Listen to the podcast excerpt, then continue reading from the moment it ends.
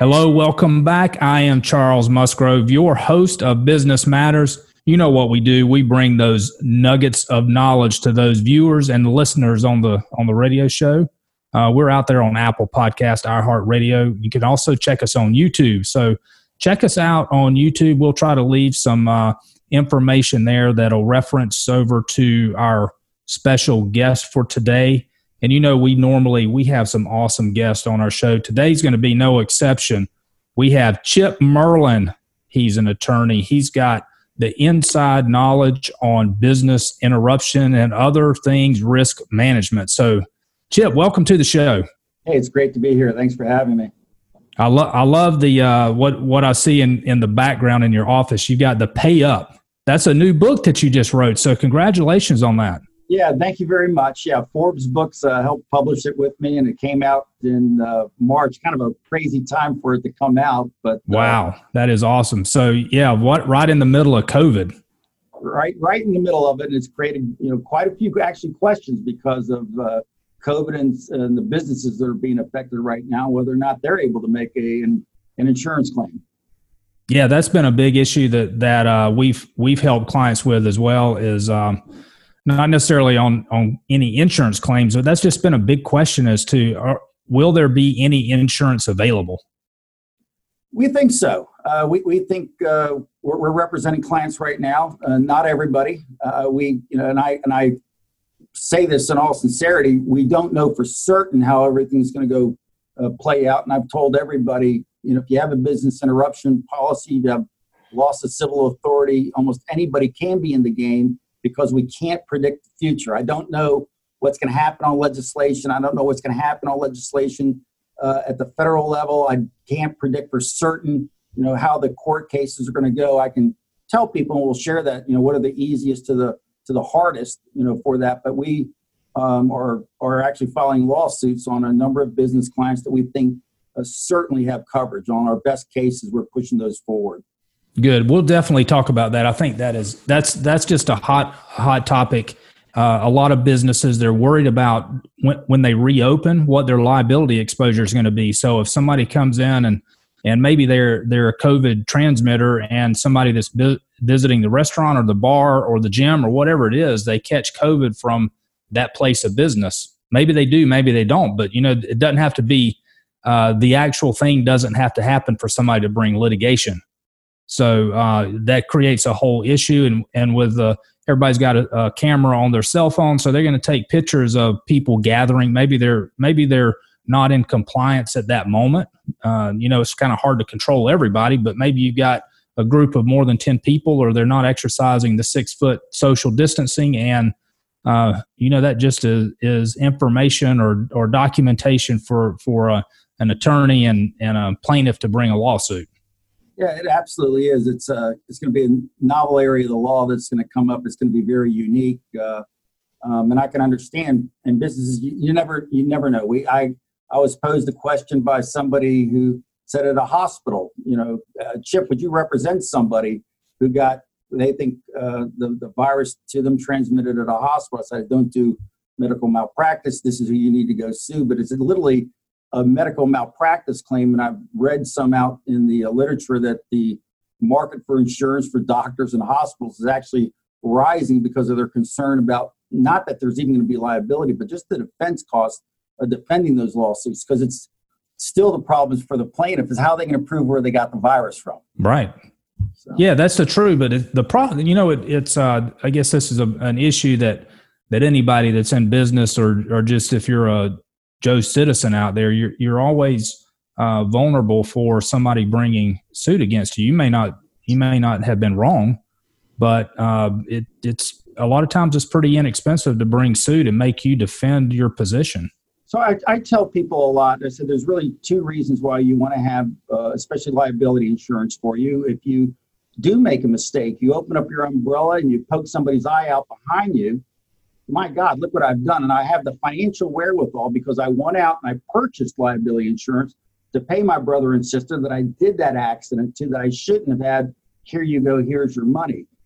The bigger problem, a lot of times, and I'd say it's for a lot of businesses, you have lawsuits brought against you. It costs a fortune just to pay the attorneys on the other side. And so your insurance, even if you're not, you know, at fault for it, to defend you, to have your own attorneys, that's a very valuable part of that insurance. And that's the reason why businesses should go out and buy the liability insurance because you can go broke just paying attorney's fees. Absolutely. Just on the defense costs. I mean, just to defend you to get to the position to say you were not wrong. So without that, def- without that coverage for defense costs, you're, you're, you've lost before the game started. It's a very, very important part of coverage that uh, both from a personal aspect people should carry with them and from a business they should as well. I typically say, uh, you know, the more affluent you get, the more that liability insurance, you know, is important. People should be looking from their agents to get umbrella coverage and higher limits for all kinds of things that might happen because life is very different. And who would ever think we might be talking about, gee, could I be re- uh, responsible or negligent with respect to the safety of my employees or my customers if they walk through the door and then now they said they got the virus right here at my at my business, you know. So, oh yeah. Absolutely. I've got um, clients that are that are bar owners and I don't believe they've opened the bars back up yet in the state of Florida, but they're they're thinking, you know, even once they they're allowed to open back up, and even though it may be a, a, a limitation on on the occupancy or how much they can have in there, fifty percent or seventy five percent, they're thinking, you know, I'm I don't want to open my bar back until I get some assurance that this liability is, thing is not going to be an issue. Well, I would hope, uh, you know, and I and I hear that sometimes, and I tell people all the time, guys, that's why you have insurance. You're supposed to take care of your customers. You're supposed to do the best you can, and that's all. Any because it's a reasonable basis. It's not. I absolutely have to take care of everything that's going on. And the truth of the matter is, uh, you buy that for peace of mind, so that you can go on with the risks of any business whatsoever. Right. Insurance is a very important product, and the, the, the more affluent you are, the, the bigger your business is, the more important the product is. So you have a, enough limits so you can go out there and, and, and, and swing for the fences. I mean, you really can. That's that's the beauty of insurance.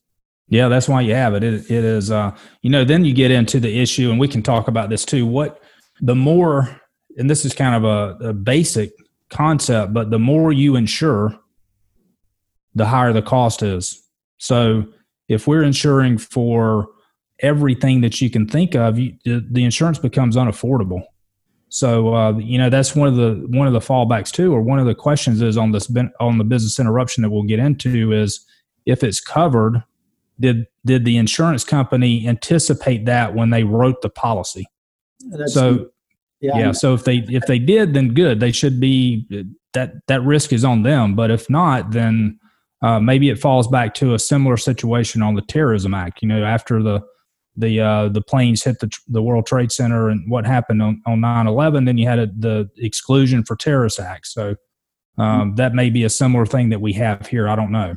Well, there there and right now there is a pending legislation in front of Congress uh, that uh, is we're going to call it the Pandemic Risk Insurance Act (PRIA), similar similar to terrorism, which is TRIA.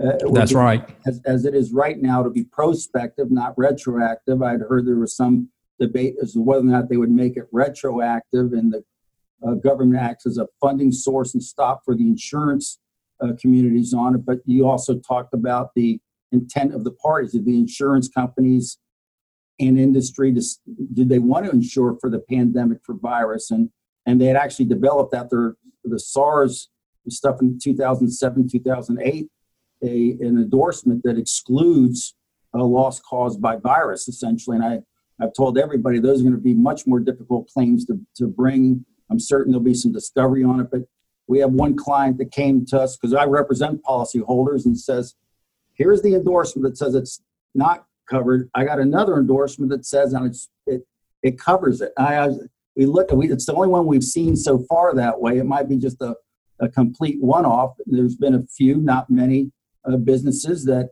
uh, had enough foresight and when you could buy it cheaply. I mean, mm-hmm. you got to buy pandemic insurance coverage today. It's going to be off Ooh. charts. It's, it's almost it, impossible. Yeah, and, and most of it's been pulled. But a year ago, you could have bought it, and and some major businesses did go out and buy it specifically with respect to what's going on right now. Yeah. Yeah, those those guys had some awesome foresight, or if they had a, and we can talk about a little bit if we have time on the on the show about the the role a captive would play in this too, and and who that caters to, and what what it picks up that the traditional business interruption or general liability policy would not pick up on. Uh, so we can touch on that. The um, tell, before we start the show, tell me a little bit about your firm and your and your track record or your history. I know that you you recently uh, put out the the new book, Pay Up. Uh, I see that in the background. I love that. So just give me a little bit of background, the viewers and, and the audience, a little background on, on you. Well, I went to the University of Florida, uh, graduated from law school in, in uh, 1982, and became a member of the bar in 1983.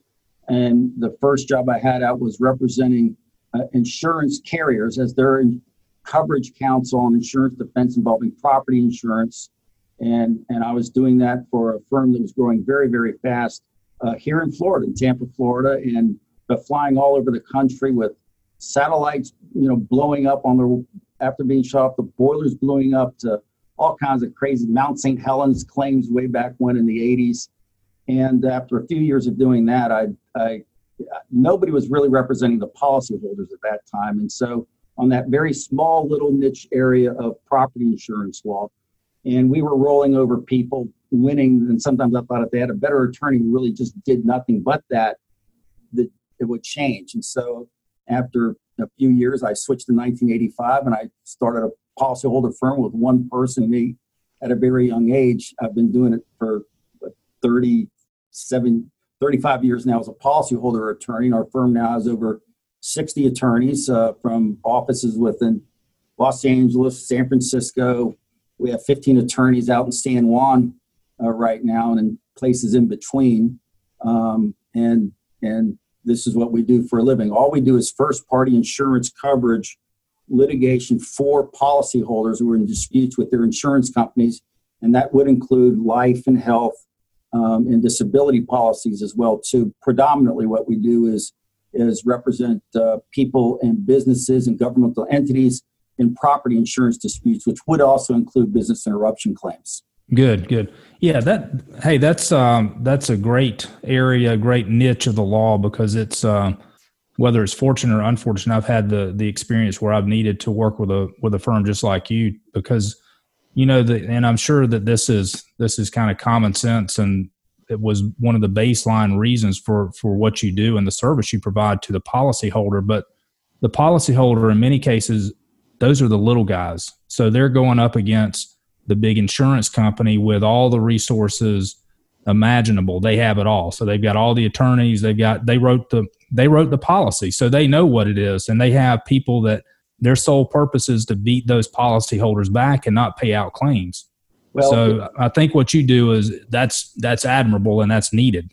I appreciate you saying that. It, it especially when I first started out, there were probably, you know, on one hand, I could count the number of attorneys that just limited their practice to solely uh, policyholder work, and that's all they do. There's more people now. There's more specialties going on in the field of law. But you you hit the nail on the head. The insurance companies, you know, in advance, their actuaries can figure out all the costs, the agents that they have to pay the commission to, uh, what they're going to eventually have to pay out, right?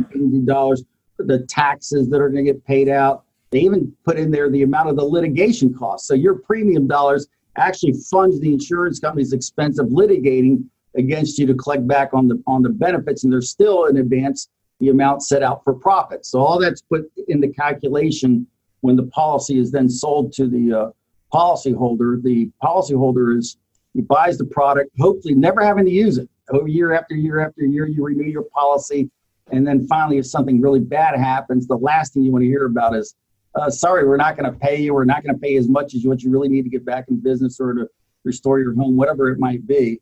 And uh, and that's the situation. Then typically people will find their way to hopefully somebody like me that that, that really understands how this works, uh, how insurance policies work, how insurance works, and and, and lead them that way. It's uh, you wouldn't go to um, I often say you wouldn't go to a, a, a toe doctor to take care of brain surgery and and the law's gotten to be that way. People start to limit their practice, and and the bars actually say you can't. They say you can't say you specialize, but I can say I, I, limit my practice to this particular little area of the law. Yes. Yeah, and I'm glad you I'm glad you do that, and it, it's really I think that's that's a good analogy as the you wouldn't go to a, a heart a heart doctor for uh, if you had a toe problem or vice versa. So, um, yeah, I think that that's really needed, and that that allows you to be. Let's use the the word since we can an expert. So you're an expert in that area, so you know what to what to go after, what to look for, what to attack, and how to defend your your client.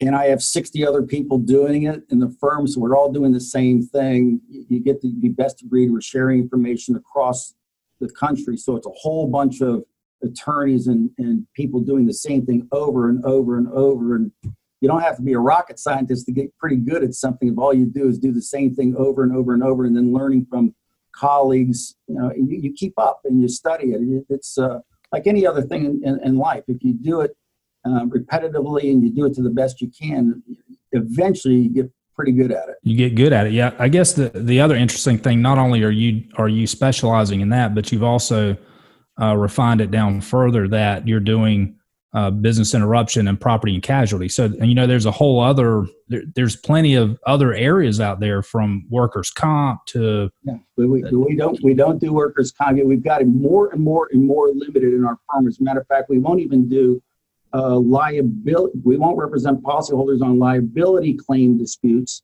There's other colleagues now that that's all they do is specialize there. We don't do D&O. We don't do constructive defect. You know, the construction defect litigation regarding insurance coverage that way.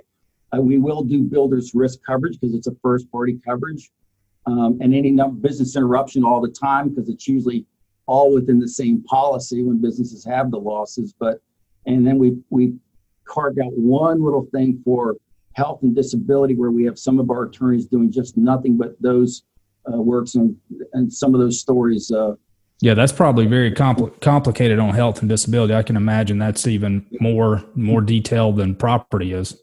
Yeah, there's a lot of regulations, but you know, the more you do something over and over, you see the complexities of everything that goes on. I tell people, you know, in our firm or, or lawyers, you you've got to know everything about uh, building construction, building codes. You know, uh, you then got to know uh, how extra expense fits in with respect to the accounting, getting businesses back in. You got to understand what all the product and benefits that are, might be available. So the you know the field of what you have to know, even though it's very very a very small field, the amount of knowledge to do it right is great. It's so, deep. Yeah, you're right. The uh, I guess in the state of Florida, if you're doing property and casualty, then the the I would think the hurricanes and and natural disasters like that are a, are a big part of your practice as well. They are right now. Um, uh, you know, I remember we had four hurricanes in 2004, and then we had a major one, which was the fourth largest by dollar value, Hurricane Wilma, that came through, you know, Florida, and then we didn't have another hurricane for 11 years. And uh, so, a lot of my time I spend on the road, going to wherever disasters might be. I spent the better part of a couple years in uh, Mississippi and New Orleans after Katrina. Right. People in the firm were back here. We were up in New York and New Jersey after Superstorm Sandy. Right, right. For three years. I remember living up there. I had a great time, learned all about that area. Um, you know, but we have lava flows that go on in Hawaii. We have a hurricane in, in uh, Puerto Rico and the Virgin. A lot of our practice ends up where we have you know, major catastrophes. Certainly, our firm has attorneys there and but you know, just day to day, there's things that happen. Uh, you know, things blow up, you get flooded out, and that's. Oh yeah, there's some floods now in Michigan, right? So you're you could be involved in that. Floods going on in Michigan, and we'll see how how all that you know plays out. You know, I and and hopefully people have the flood insurance. You know, what happens right. is year after year they go, geez, it's been 20 years. There's not been a flood. It's been 50 years. It's never flooded here. Why should I go get the flood insurance? And Sure enough, as soon as you say I'm going to cancel or not get it, you know, that's yep. something bad happened. The hundred year flood. Now I heard that uh, not too long ago was it in Michigan or Ohio where they had the hundred year flood, and now they're saying this one that I uh, must be in Michigan. Now they're saying this is the 500 year flood or something crazy. That's what they were saying. It's the 500 year flood that came through, and um, it's it's it's pretty amazing how how much of it. I mean, it destroyed dams. Um, it's up on a river that uh, used to have some problems, but it's it, you know it can be very isolated in a particular area where they say it's 500. I really think what's going on, uh, whatever the cause is, is that there's changes in the climate that are going on that we all can see, and um, there's uh, it's more severe weather, more dumping of water, and and we're going to get used to it. But in the interim, these things that used to be considered 500 years because of the ch- change in climates might maybe they're every 50 years now, and we have to think of it differently and how we're going to protect ourselves from that. Yeah. So the uh, we'll uh, we'll close out this pre roll for uh, one little shout out to COVID. So I we can't blame the flood on on COVID, can we? No, we can't blame anything on that. Yeah. so uh, I don't know how if the if the COVID lockdown if that's affected your firm or how you've done business over the past few months. I know that it probably has most everybody in America. So how how have you how has your firm dealt with it? Uh, we were just like I think every office except the office in Phoenix was just really shut down. Probably the most severe for a period of time in Puerto Rico, when they were they would arrest anybody just trying to drive around at night. And for some reason, all the local sheriffs and police officers knew who, who was there. Our office in Red Bank, New Jersey is not open. And I talked to those attorneys today. Our offices both in San Francisco and Los Angeles are closed. And I had a discussion with our attorneys and, and staff out there today. But and the difference is I'm looking at everybody on computer screens. I'm seeing them more today because of the change of technology than I saw them when I was trying to fly and maybe seeing two or three times a year. I'm seeing at least once a week. Uh, we're using this technology. Frankly, I'm having a lot more fun working with my colleagues all over the country because I can see their face. We can talk. We're exchanging more information, and, and there's been the travel downtime that you would have. We're not losing that anymore. I thought at first we we might be shutting down a lot of offices and having let people go, and we are on you know, you think at the at the start of it, the brink of it, but we've kind of come through on this much better and and and with the thought that we possibly, you know, don't even need to have as much office space as we had in the past because people can work from home. I had one attorney up in Michigan, in the northern part of Grand Rapids, no, Grand Rapids, Minnesota, not Grand Rapids, Michigan, Grand Rapids, Minnesota. Minnesota. And it's where she grew up, and she's been able to, to work. She's normally out of our Chicago office. She said this has really been an eye-opening experience. I get to go back home to where I used to grow up, where I love, you know, where my heart's at, and she's working from there without missing a beat. You know, it's and at first we didn't ever think that would happen, and um, so you know, knock on wood, we've been very very lucky getting through all this. Yeah. Yeah, I think you know it's interesting, and that's a point I've had discussions with with other other business owners as well. Is is the I've always had the the thought or the I've expected that the way our business is set up, we provide outsourced accounting services, and we're we're set up already that we have an office, but we can work in a virtual setting because all of our all of our records are in the cloud anyway. So whether no matter where we are, as long as we have power and internet connection, then we can access the information. Clients can access the information. You can talk on a cell phone. Uh, you just need to have a secure place that you're working and make sure your connection is secure but you know you can do that anywhere and what this has really done is it's it's pushed people to test that so now it's like okay i don't have a choice and I, i'm not going out on a limb to try this i've got to try it i've got to do that to be able to to continue work because we can't go to our office or we have to provide this flexibility with our with our workforce so i think what has happened uh, to to kind of underscore your point what what did, what's the fallout what's the impact going to be to the to the business real estate market because I think that's a discovery that a lot of business owners are finding out right now.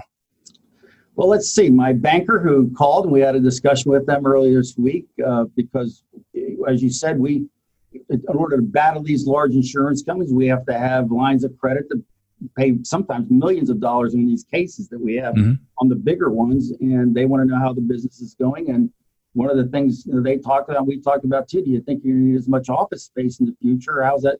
And we don't think we will. And I think across the board, many professional service firms are finding that their employees are very good employees and work very hard from home. They don't need to be in expensive office settings, and and and they can share offices and then work from home more, work just as even better remotely. And I don't can't say exactly why I can say that our expenses with respect to travel have just dropped considerably. That's a savings, and, and we don't need to travel if we're able to do things like right. Yeah, right the, yeah, exactly. The technology is is available to do that. So now it's you know it's really forced us into okay, we're going to go through a a trial period, and we're forced to do that. It's not an option. So we've been forced to do it. We tested it I think what you're saying and what I'm saying, I think you're going to see that with the majority of people out there. It's like, okay, you know, this works pretty well, and we're just as efficient. Uh, we don't have to do as this is bad for the airlines industry and the people that are in the travel industry, but you don't have to travel as much to get more done. You don't have to have a car that's going to commute an hour in and an hour out. People love that. It mm-hmm. saves them time. Um, yeah, I, I uh, office, you know, whoever owns office space for professional service firms, they're in trouble. Yes, the airlines, uh, because now we're learning we don't have to travel. I can see people that I work with all over. We're having virtual mediations that I think work just as well as what used to be in place. The, the only problem in our business we're having, we, you know, when things blow up or, or go wrong, and you need to have experts go out and, and forensically take a look at buildings.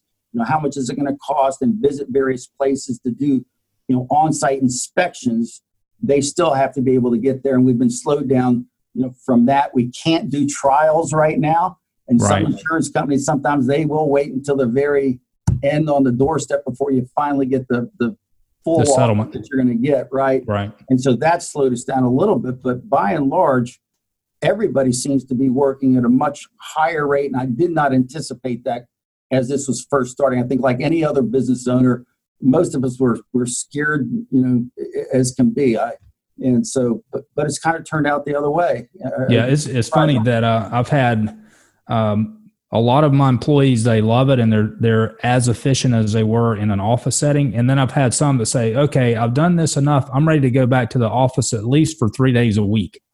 Yeah. So that now now you're going to get like the I won't say it's the worst scenario, but you, now you're going to have the situation where you got to you got to have your office space that is flexible enough that you're going to have people coming in some days and they're not in some days. So it's you, you can have less, but it's it's also you could end up where you're you're you don't have the same.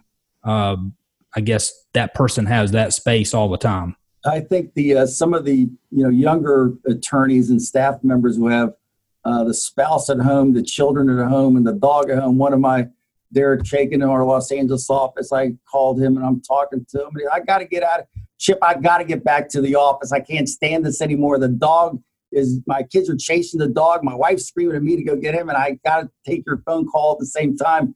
We need to get back into an office space. So you have those people who definitely want to get back there because oh, yeah. it's better for them to work. But uh, by and large, a lot of people, especially if you're able to set it up and, and you're able to get away, your space to go work, and it's set up that way. And I think when children are able to go back to school and we're back to a normalcy, you're going to find the new normalcy is people are going to have home office spaces to work from at a much greater frequency and, and they're going to have more time at home, more time with their children, more time with their family.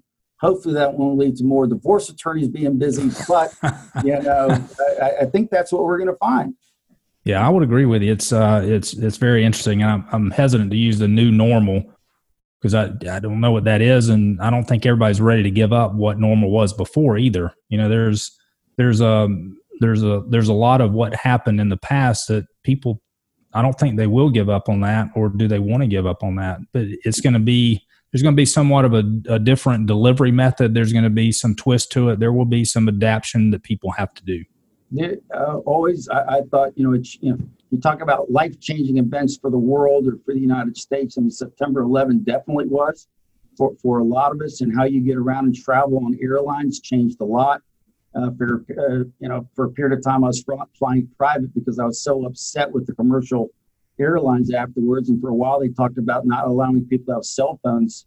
You know, as you go on you know, on an airline, right. which then kind of forced you, if you're in business and you needed to be somewhere, this change in technology that we now have is is huge, and it's allowing us to change and forcing change on us. And I think that for most businesses, we should always be thinking about things are never the same; they do change. You know, the, I guess the one normal might be is change is always going on. Right. One thing that is consistent is change will happen. Yeah. So good. I think um, let's take about a, a five second break here. So uh, if you want to, if you want to stand up and jump around for five seconds, we'll do that. And then uh, when when we come back on, then we'll John will have played the the lead in music, and we'll be on for the for the show. You got it.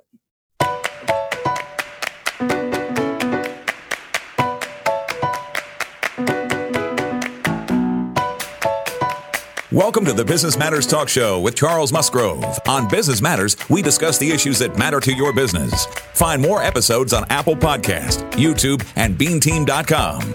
And now here's your host, Charles Musgrove. Welcome back. I am Charles Musgrove, your host for Business Matters. You know what we do. We bring nuggets of knowledge for the viewers and the audience out there. So we try to deal with the issues that are relevant, that really matter to your business. So uh, one of the things that often people have to deal with is insurance to make sure that they have the right insurance coverage in place, that they have right risk management. And today we are blessed. We have Chip Merlin on the show with us today. Chip, welcome to the show. It's great to be here. Thank you for having me. Good. Uh, you know, we are still, I, I, I've been leading the show off recently since we've been in this COVID crisis, COVID lockdown, whatever you want to call that. It's, uh, everything COVID, it seems like. So today is uh, May. Let me look at my clock here. May the 22nd, and it is 3:47 p.m. Eastern Standard Time. So you know how how fast things have changed over the past three months. So I just find it important to say the day and the time that we're having this discussion because when people watch or listen to this uh, in a week or later on, they're going to say, "Well, that that's to, that things have changed so much since then. So whether it's a day or a week, I think it's important to say that. So, uh, you know, we're we're in the state of Florida. Chip, you're down you're down in Tampa. I'm over in in Destin and Miramar Beach and Sandestin, and we're we've got this recorded over in uh in out of Tallahassee, Florida, out of the the Real Talk 93.3 studio. We've got John Jopling over there. So we've got three different places. So we're a testament to the technology that we're all living living in right now today. And I think that's been that's been awesome. You know that that's one thing that COVID has forced us to do is to learn the technology, live with it, and I think most people are loving it. I think you, you feel closer to the colleagues you work with. We have we actually have offices in Panama City, Florida, uh, because of Hurricane Michael. While I, I in my my father was in the Coast Guard, and I lived in Panama City, Florida, for two years. Went to Mosley High School, and I'm still a I think since 1986, a, a member of the St. Andrews Bay Yacht Club uh, in Panama City, Florida. I like to get up that area. It's, it's great friends, lifetime friends up there, and they were uh, just devastated after Hurricane Michael. But uh, I'm able to talk to them every single day, even despite the fact that my last time I flew on an airplane was go to Panama City, Marianna, and Panama City, Florida. And wow. At that time, I have not been flying. I guess that was um, March the 16th, I believe. And for me, for a guy who flies, was flying over 250 segments, you know, a year, not for two months straight now, not being able to fly is very different. Yet, because of the technology, I feel like I'm working closer, better, having more fun uh, than I ever have in, in, in many years uh, we could just share and see each other every single day where we yeah. haven't been able to do that in the past. Well, think of all the time you get back too. So I know that that is uh, what's good that it that it allows us to recapture all that time. The bad thing is there's a whole airline industry and there's a whole travel industry out there that's been dramatically impacted by that too. And and you know who knows what the outlook on that industry or those industries is going to be in the future you know, as one industry goes down, another one picks back up. There's all kinds of people in our IT departments now that are working overtime trying to make this new technology work. I think that's just the nature of, of, of business you know, as we go through. But the truth of the matter is, uh, us being able to communicate and see each other visually and right. work visually and learn how to use the tools that were there, but we weren't really using before has changed dramatically. And, and many business people now understand hey, there's a new world out there we don't have to leave our loved ones to go fly over there for a week to come back, come back at one o'clock, two o'clock in the morning just to get up and go fly somewhere else again. We can do it this way in terms of a lifestyle. I think a lot of us are a lot happier for it, despite the fact some of our brothers and sisters might have to go look for a career change because the demand for what they were providing before might not be there after this is all done. And but that's the nature of life. There's a that's life, man. Yeah, horse and buggies went out and cars came in. You know, so right. something different all the time. That's just the, the nature of the world.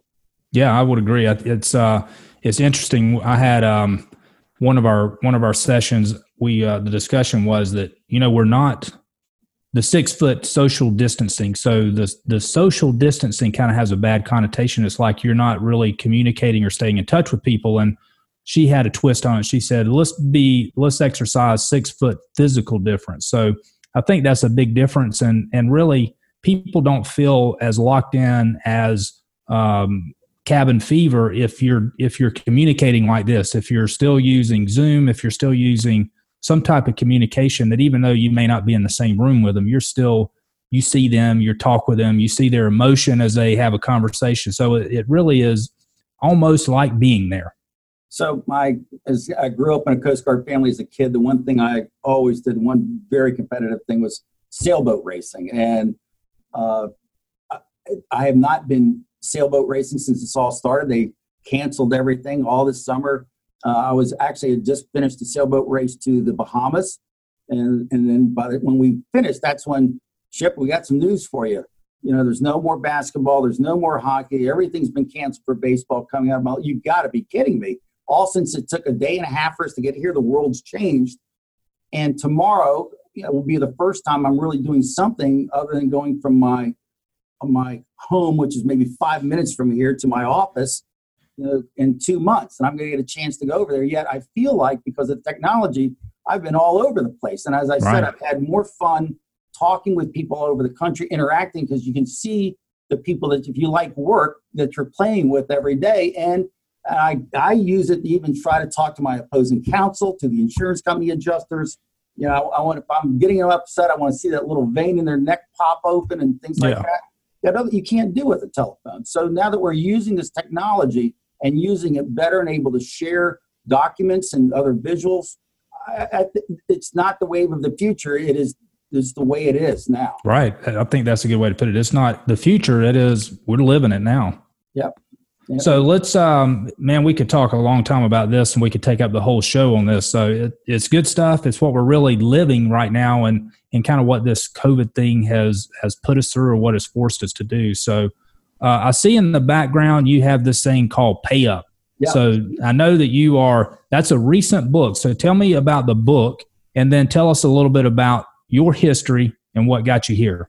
Well, for a living, all I've done is represent policyholders, and you know, over the over the years, they have these stories, and and one of the things that you know, kept coming up is, you know, I, I wish I could tell people, you know, what goes on with insurance claims, where things can go wrong, what they can do to prevent them from having a disaster with their own insurance company.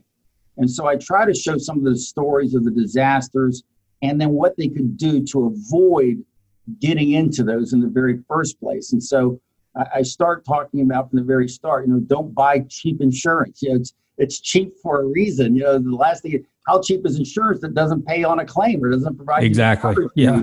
If it's cheap, that probably means there's a lot of exclusions or you're missing something. You know, why go buy a cheap tire that's going to give out the wrong time if you get up to 65 miles an hour? I mean, there's a safety fact. The whole reason for insurance is to provide safety and peace of mind for you don't go out and be cheap on it, especially as you become more affluent. Typically, people in their as you get older, as your business and everything is growing, you're, you're gaining more stuff. You become you're you're richer. You have more to lose if things don't right. work out. You, you have more exposure, right?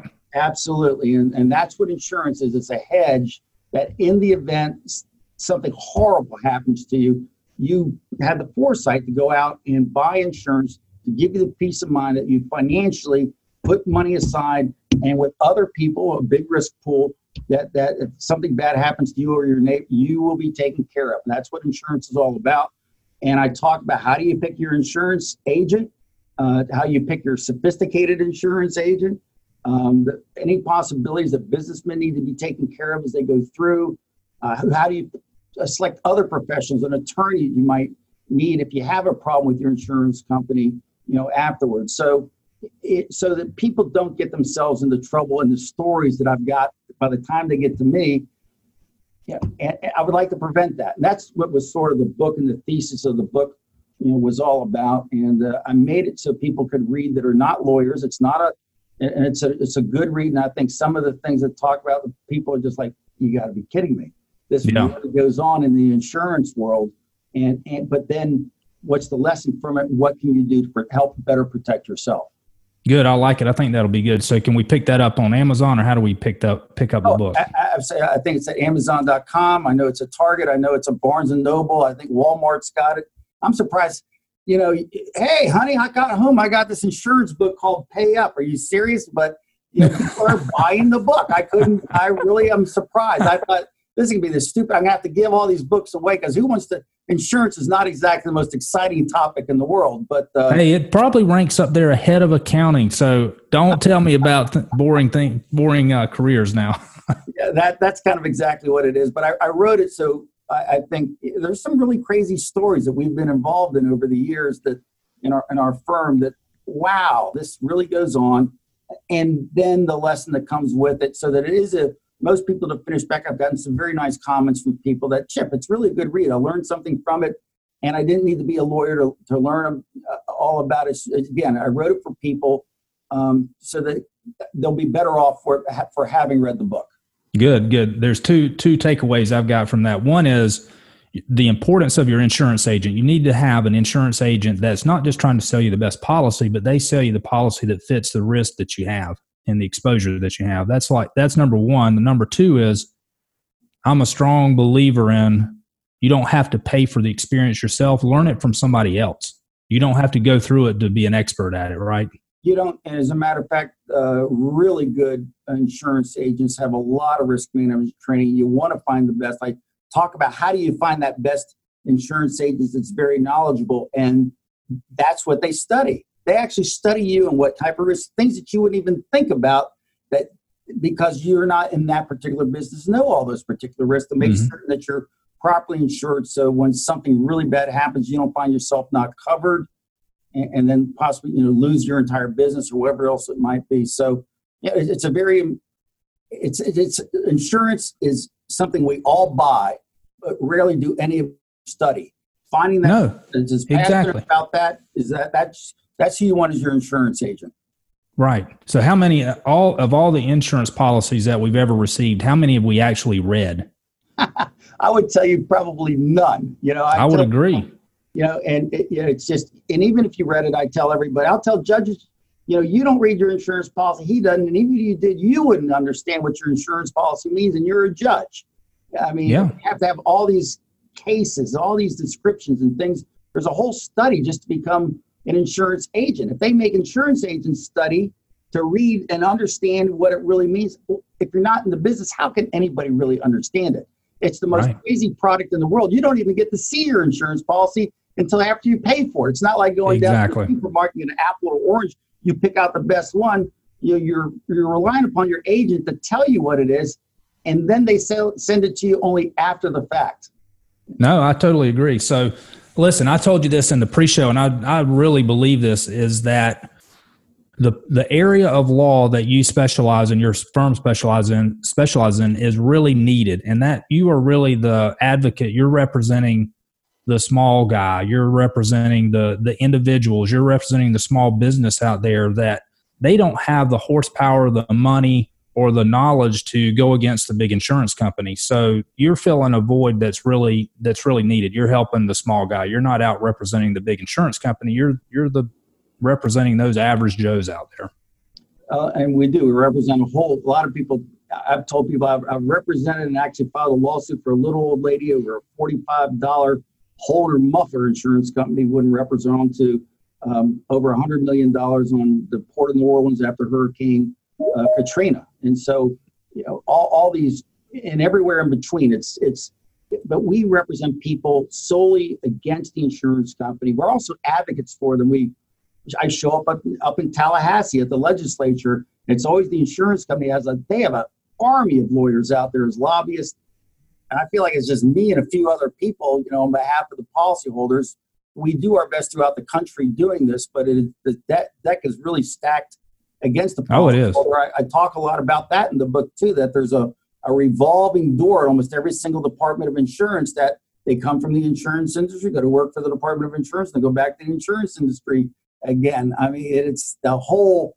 Yes. In terms of regulations, it, there's not a lot of people, you know, doing the opposite. That that that what we do. It, it's right. limited.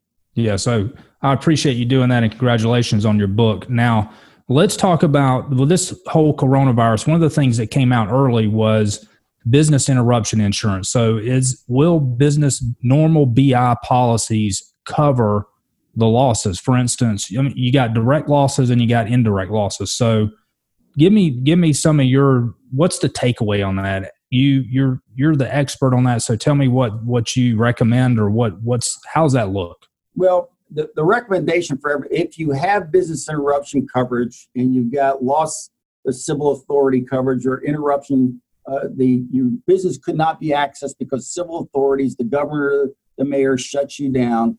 The one thing we will tell everybody right now is call your insurance agent and tell them to give your insurance company a notice of loss. It, it's required under every insurance policy. There is one requirement that everybody has to do. If you have a loss, provide the insurance company a notice of loss. And why do you say that, Chip? You know, well, I don't know what's going to happen right now. I can't predict the future. There's been discussions in Congress about Congress passing a retroactive legislation that is going to provide a backstop to the insurance companies, provide a limited amount of coverage to some businesses who have insurance claims as a result of the coronavirus. Now, I don't know if that's going to happen or not. So, even if the insurance industry would be correct, if Congress would come in and say, we're willing to do this, the insurance industry might say, well, then we don't have to fight our own customers. If you're going to do this and everybody who agrees to do this is going to go ahead and do it. But you have to first of provide a notice of loss because that's the requirement. Provide the notice of loss.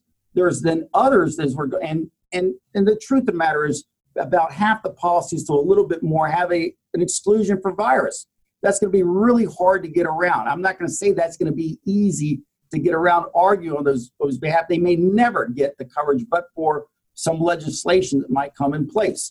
So but you could have the civil authority allows them to get business interruption, and then you have the virus exclusion that says they don't get it. They don't, and and so, but then you get into do, two different parts of the insurance, and I don't want to get too technical for everybody, but you have what's called the direct business interruption, so that if like you had a fire and it burned you down, you right. can make a claim for that. Some people are saying, well, the, the virus got in here and shut me down. We actually have one client who the chef owns 11 different restaurants, and the head chef who owns the restaurants got the virus. He didn't know about it right away, but he kept going to back and forth of all his restaurants, and everybody else was starting to get sick.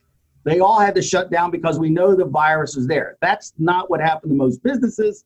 Most businesses got shut down because we're afraid that other people are going to catch everything, and we're afraid that if the virus is at your premises, other people are going to get it. And we're just shutting down all businesses anywhere where people get close. So all the restaurants are almost every all my business is shut down here. Thank God right. we can start working remotely, but you can't you can't work remotely at a restaurant. There's just no way. So they're all shut down. Other places, sporting events and things like that, are all shut down because of these civil authorities there is a special coverage for civil authority that typically works if you think back to the Boston Marathon. Remember the year when there was a bombing that happened? Yes, yes. And and then what happened after the bombing?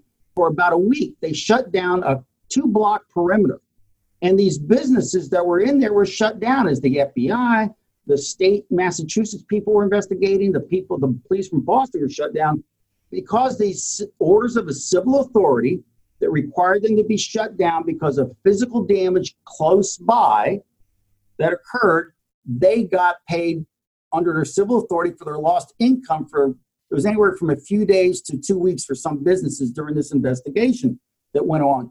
Similarly, if you read some of the orders, not all the orders, but a lot of the orders say because of the physical damage caused by virus getting in these business places to which other people might you know, catch the virus and things like that. We're shutting down all the businesses. So if you read the policies carefully, I know most people never read them before, but this is what I do for a living. A lot of the forms say if you're within 10 miles of where the virus might be, okay, and you're shut down because of these civil authorities, which you are, you fit this definition, you know, of it. Now, there's the insurance company's never going to agree with any of that.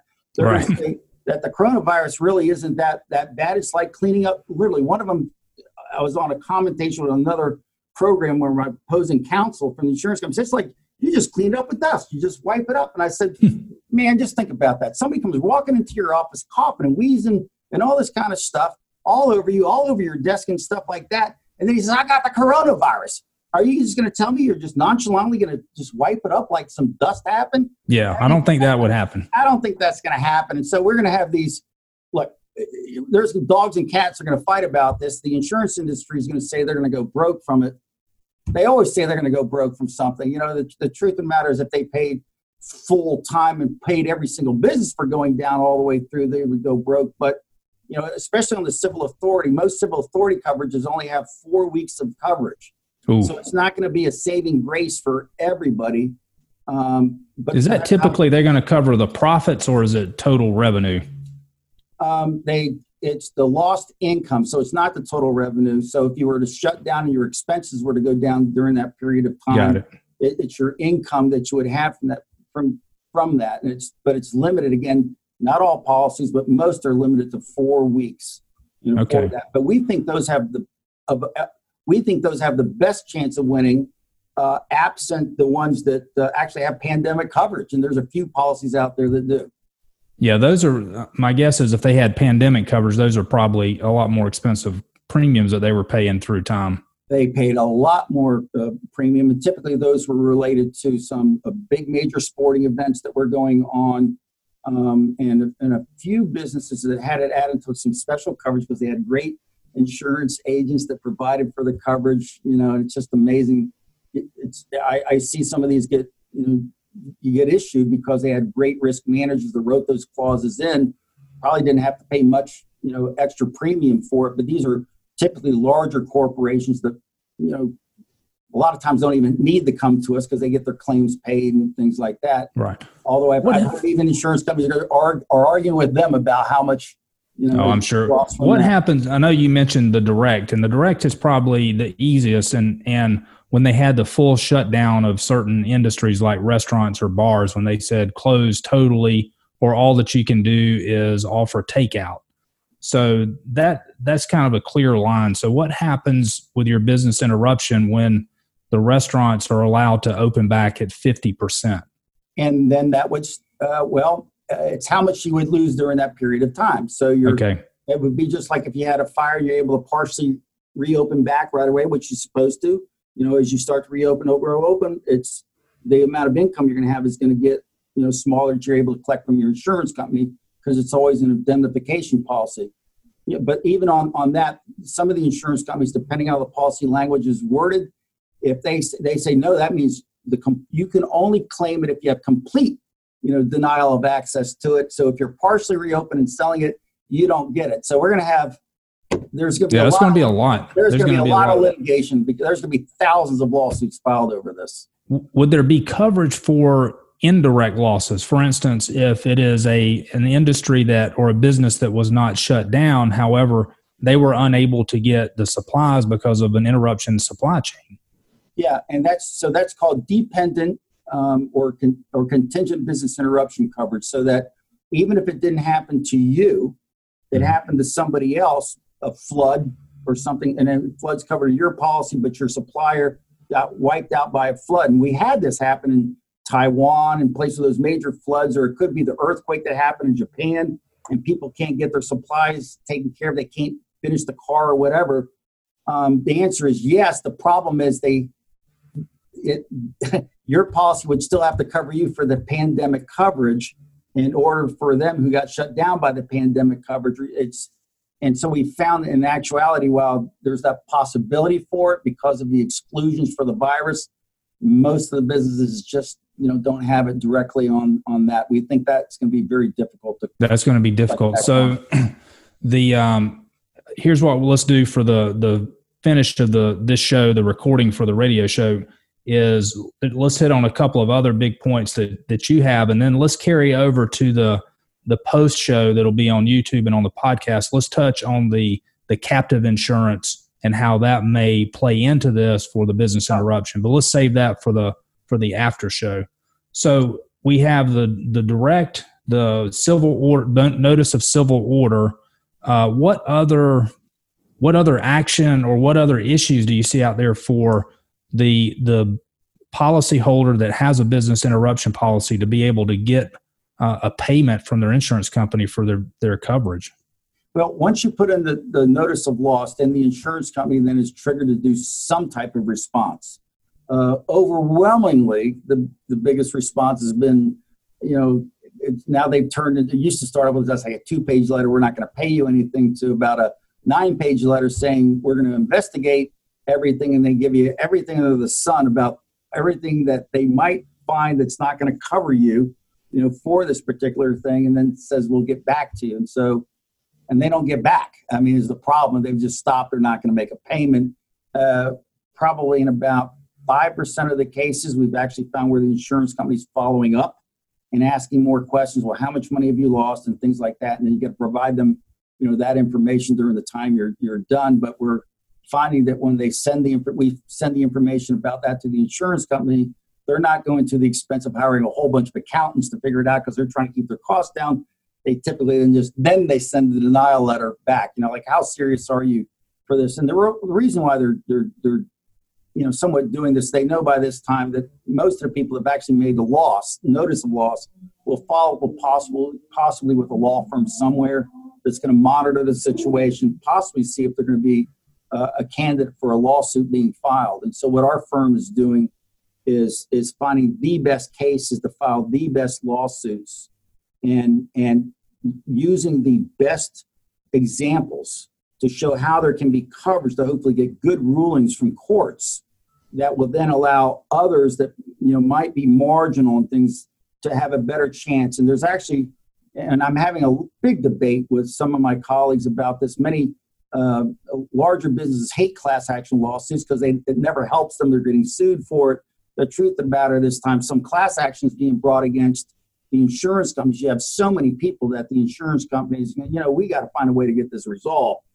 And you know what kind of what kind of settlement can we reach that we might be able to put this to bed for everybody? So, yeah quicker quicker is going to be better on that for sure.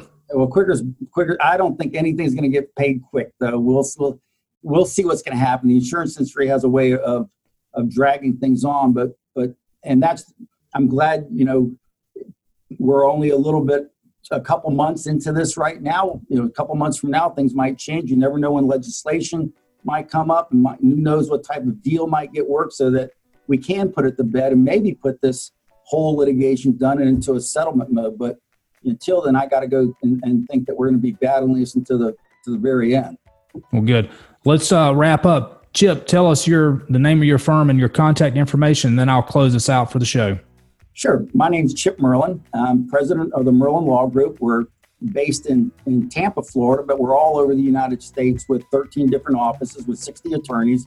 Uh, you can contact uh, me at just, uh, if you go chipmerlin.com, you can find me that way and email me, call me.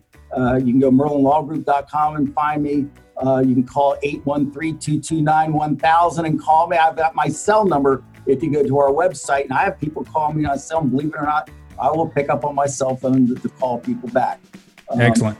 So we will, Chip. It has been outstanding to have you on the show. So stick around. We're going to do some other discussion. We're going to carry this conversation after the radio show. So check us out on YouTube, Apple Podcast, iHeartRadio. I am your host, Charles Musgrove with Business Matters.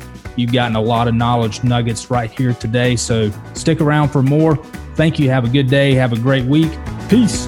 The Business Matters Talk Show with Charles Musgrove is sponsored by The Bean Team. For all your business accounting and tax preparation needs, visit beanteam.com or call 893 7710. You can listen to more episodes of Business Matters on Apple Podcast, YouTube, or visit beanteam.com. All right, Chip, that was good. So let's um let's continue the discussion into the is there anything else before we jump to the captive? What else do we need to know about the the business interruption policy? It really sounds like if they if a client if a person has a business interruption policy, they're more than likely uh, if their agent is not able, they're going to really need to team up with with you or another law firm out there that provides this niche service where they defend or they they advocate for the policyholder. Yeah, the truth of the matter is, um, most agents can only go so far on this, and they're getting a lot of pressure and pushback by most of the insurance companies mm-hmm. that they have contracts with. Right. They aren't pushing this very hard. As a matter of fact, some of the agents that are uh, great advocates for their customers right now are being very quiet about this. Uh, I, I've read in the insurance agent negligence type things It would be negligent you know, for an agent not to put the notice of loss in. So for heaven's sake, put the notice of loss in. you might be able to give some supporting facts, but you really shouldn't, you know, start practicing law. It, this really turns into something for lawyers eventually, and both the insurance industry as well as people like myself have really started. We have a team devoted to this right now. Um, yeah, I can imagine it's going to be huge. What what one thing we didn't touch on previously was do you, how do how do you do your fees? Do you work on a contingency basis at the time it's settled, or how do you do that? We work on, on, on a case like this. Almost everybody wants to go contingency fee basis, especially since it's so risky. We really don't know how that's going to work out. Some larger clients, um, uh, corporations that we do represent, some governmental entities that we represent, uh, will retain us on an hourly basis because they have so much money right. at risk they don't want to, or will even have a small contingency fee right. with them. So, uh, but I would 90% of all of our clients uh, retain us on a contingency fee, and for those that are more affluent and pay us on hourly, I'd gladly get paid hourly as well. Yeah, because that's a my guess is as you carry those and they they last a long time, that really that gets to be a big number as well. Yeah, we you know by having it on a contingency fee, I'm aligned with my client. I would love for it to get done, you know, quick and get all the money back uh, but it, it, makes us fight real hard. I'm not I'm not trying to just uh, make a big attorney's fees on an hourly basis. I, and I don't say all attorneys do that, but you know, I definitely align with my client's interest when I'm on a contingent basis. Of, if we don't win, I don't collect, and the sooner I win, the sooner I get paid as oh, well. Oh yeah, yeah, that puts you on the same page with them, so everybody's pulling together. Right. They they can uh the client can look at you and they know that too, so they know that you're not getting getting a whole bunch of money before they don't have anything. The truth of the matter is, most people don't. You know, who studies insurance law to know what all the benefits are under the policy? Who studies all the regulations and what penalties the insurance company might have for delaying or not paying you fully? And this is what we do. And, and there's there's a lot of gold in insurance policies that, frankly, a lot of people forget to ever make claim because they don't know it's there to begin with to ask for. And the yeah. insurance company, I've got a the thing over there with the three monkeys of you know you know hear no evil, hear no evil, no evil see, see no evil. evil. And the insurance right. adjusters are not about to hear say or see anything that's going to help out many customers. They're happy to pay you know as little as possible. So I think. Uh, not only is it that we, we're aligned to get things done quickly, but also because of our knowledge, we're able to find more within the policies that may never have been claimed.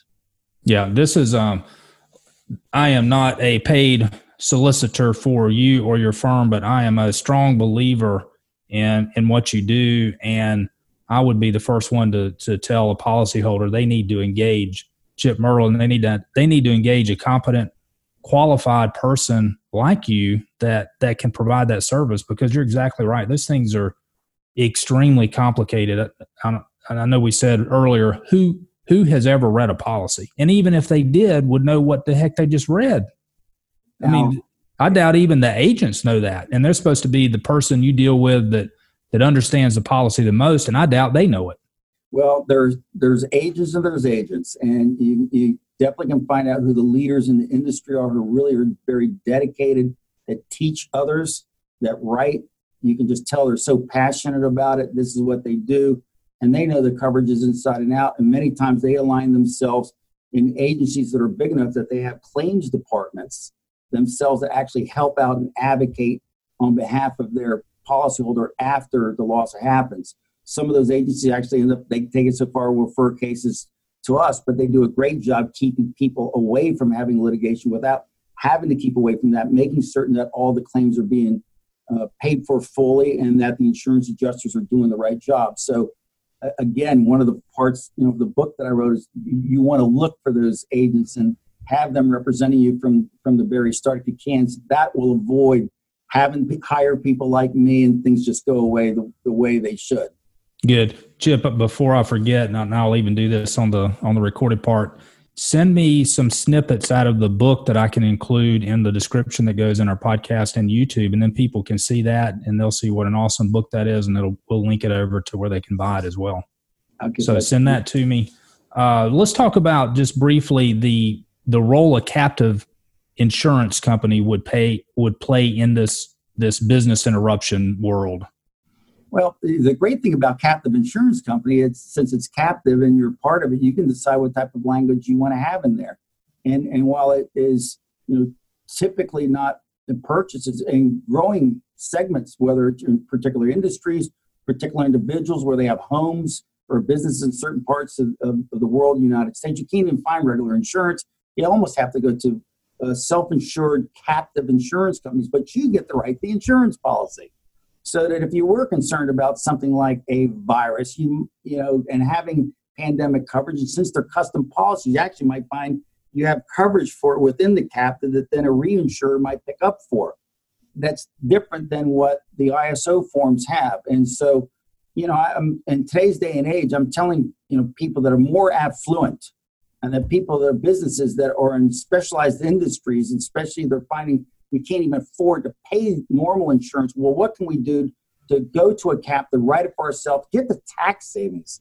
You know, exactly. And, yeah. and then get the ability to grow that surplus for your own rather than for the insurance company itself. Right. I've, most people that have gone into captives that are put up right and done the right way, I've found to be very, very happy. I never have to see them.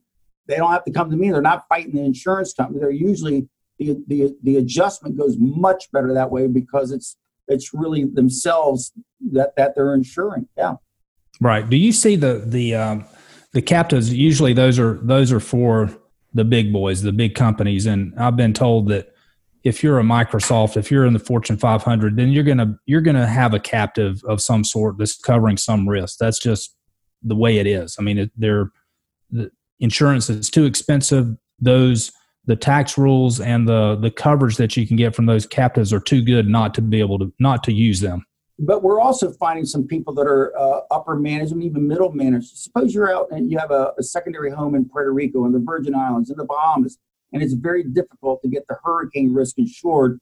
We're finding pooled captive insurance companies that are insuring people that are a little more affluent, not the biggest boys in the world, and insuring them very well and taking care of those risks uh, and and you know because it's a captive, it's very much like a mutual insurance company to an extent, mm-hmm. but even it's more mutual than it should. You really right. feel like you're part of it because it's your own money tied up in a pool, you know, with others, and so the, the risk of management, the hardening of your buildings, everybody's on the same page that way because you don't want to have losses, so you can build surplus, actually assets from the insurance product itself.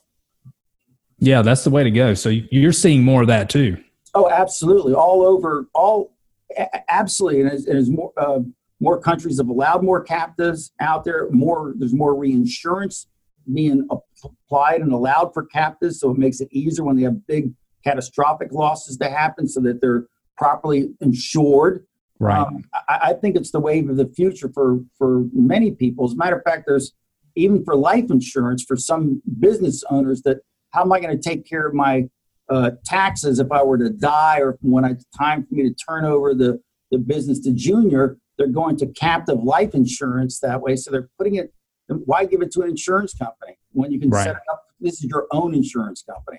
Well, so, the other the other interesting thing is what will these things even be more attractive now that this corona's happened? I mean, that may be a way that because in regular business interruption insurance may become more expensive as they cover more of this pandemic cost. So that just that that provides more opportunity for the captive to cover those losses. Well, it will, but you know, captives also have to be actuarial sound too. So right. they're going to draft out how they think the pandemics, you know, might play out too. So certainly, any policy that's going to be covering uh, pandemic type coverage and, and any underwriter that sees that that then turns over to actuary is going to be charging more for that today but you can't even get it in the marketplace today so if right. you want to not for today's pandemic but for the next one that might come and maybe it won't be for 10 years maybe over 20 years maybe it's 40 years from now but you still want to have that coverage you're going to find it much easier to get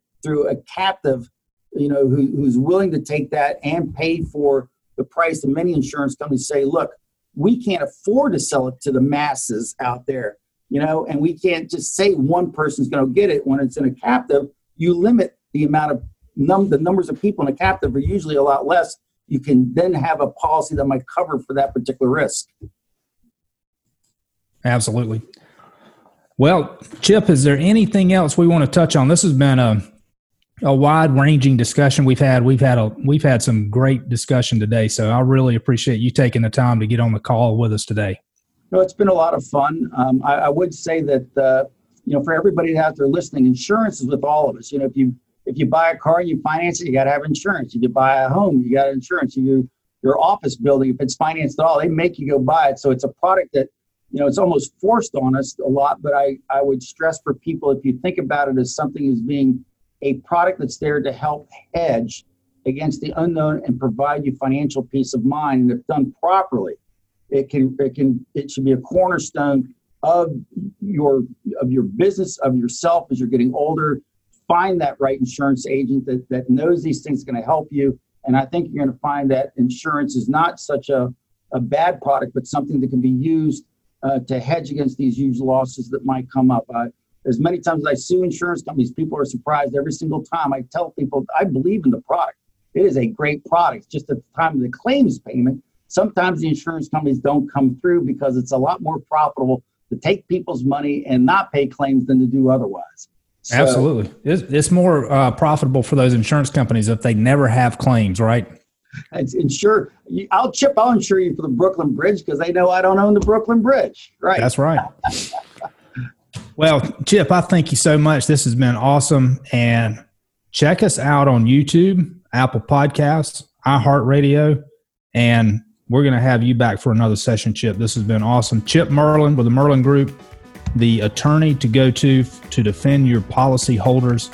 You can take care of them for any P&C matter. You've got it covered. Your your group of, of lawyers. So thank you so much. You cover the whole United States. You got people on the West Coast, East Coast, South, North. So keep up the good work. Thank you for doing what you do.